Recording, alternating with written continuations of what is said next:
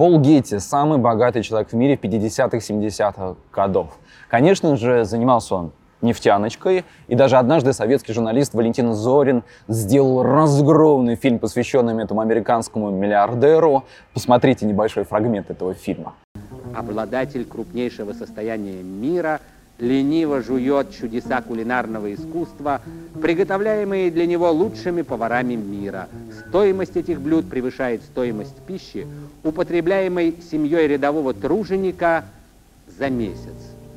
Людям нашего общества кажется противоестественным, что все это упрятано подальше от глаз людских и предназначено для того, чтобы тешить лишь одного человека, тщедушного старичка, слоняющегося по залам своего дворца, я прекрасно понимаю, как следует осторожно высказывать подобные мысли, чтобы не прослыть таким нищебродствующим леваком, который обвиняет в своем не очень хорошем положении всех остальных. А, и вот это обобщение, то, что чем богаче человек, тем он более жадный, это такое очень рискованное обобщение.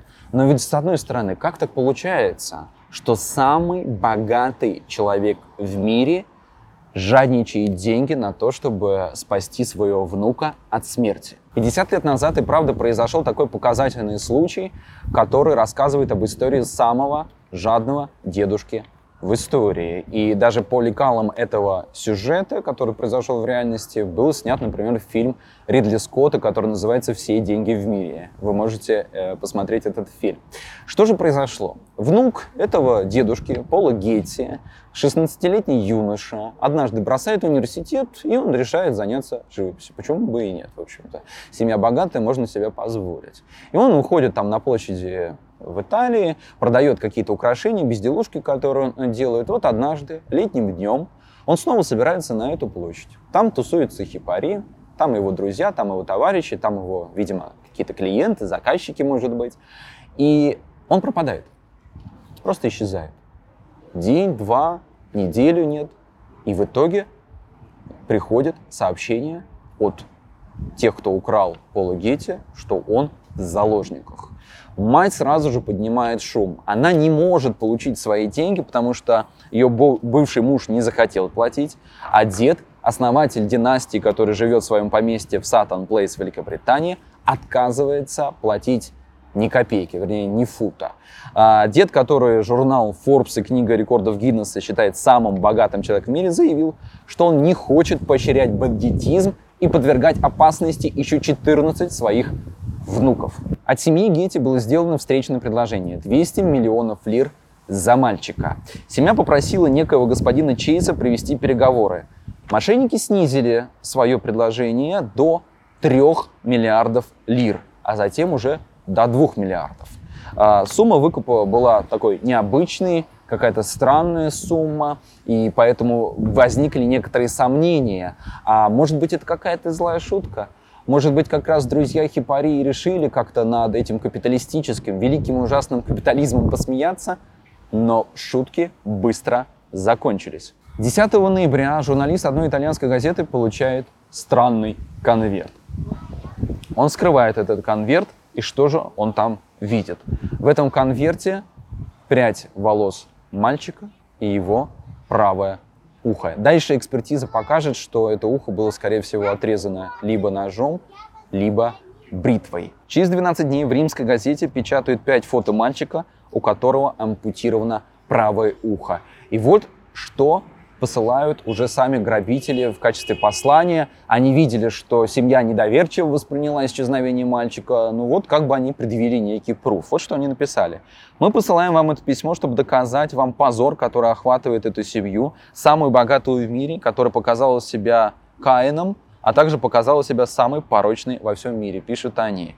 И во втором письме юный пленник уже умоляет свою мать заплатить ту сумму, которую предъявляют грабители, а дедушка, он пишет, мальчик, я прошу тебя забыть мои капризы, я готов быть тем, кем ты меня видишь, лишь бы спаси меня, пожалуйста, от этих грабителей. Видимо, мальчик имел в виду, что он снова вернется за учебу.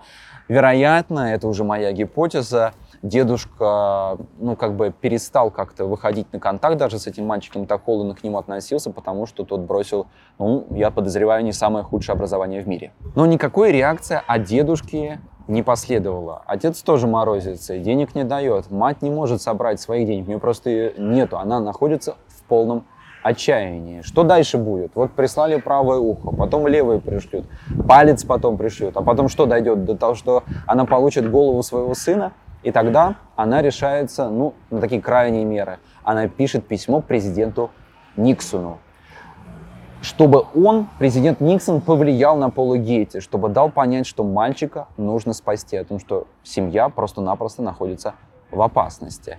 И только тогда дедушка, дворец которого охраняет 20 злых собак, кстати, Пол Гетти очень сильно похож на одного из персонажей мультисериала «Симпсоны». Если вы видели, э, на мистера Монгомери Бернста. Он как будто списан с Пола Гетти, хотя на самом деле э, там списали сами мультипликаторы с Ротшильда. Ну, согласитесь, сходство поразительное. Дедушка сдается, и он авансирует 2 миллиона долларов. Почему такая сумма? Ее все равно не хватает для того, чтобы оплатить ту сумму, которую предъявляли грабители. Дело в том, что 2 миллиона долларов – это та сумма, которая не облагается налогом, когда вы снимаете его со своего счета.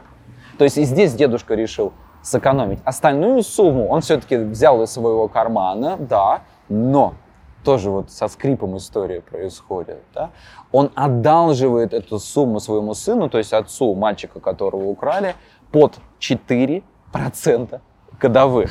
И 15 декабря на автостраде Салерно-Неаполь Пола Гетти обнаруживают то ли полиция, то ли какие-то жители местных районов. Мальчик бледный, мальчик испуганный, а, у него ампутировано действительно ухо, он практически ничего не говорит, и в дальнейшем судьба его сложится крайне печально, но он э, скончается от передозировки наркотиков, а до этого он будет влачить ужасную жизнь, он будет крайне напуганным, он ослепнет, он, опять же, не вернется к той речи, которая, ну, считается здоровой человеческой речью. В общем, вся жизнь мальчика испорчена. И полагается, что если бы, конечно же, дедушка среагировал сразу, то и ухо можно было сохранить, и, в общем-то, здоровую жизнь. Получили бы хорошего художника или, может быть, какого-то специалиста, где он там учился в своем университете или в колледже. Таким был один из самых богатых людей 20-го столетия. Вот такая кинематографичная история того, каким образом великий и ужасный капитализм порой влияет на людей, и каким же образом можно, например, влиять на скупых людей, видимо, только с помощью политической власти. Друзья, если вам понравилось это видео, пишите, пожалуйста, потому что, повторюсь, формат пока что еще свежий, я не до конца понимаю, насколько он для вас интересен, полезен. Пишите, ставьте мне нравится. Если вы еще не подписались на канал, я мониторю эту ситуацию, я вижу, что большинство зрителей, которые смотрят мои видео, спасибо вам за это. Уже на всем канале более 100 просмотров всех моих роликов. Прям премного вам благодарен. Я такого, конечно же, еще не ожидал. Подписывайтесь на канал и отправляйте это видео своим друзьям. А вам спасибо за внимание.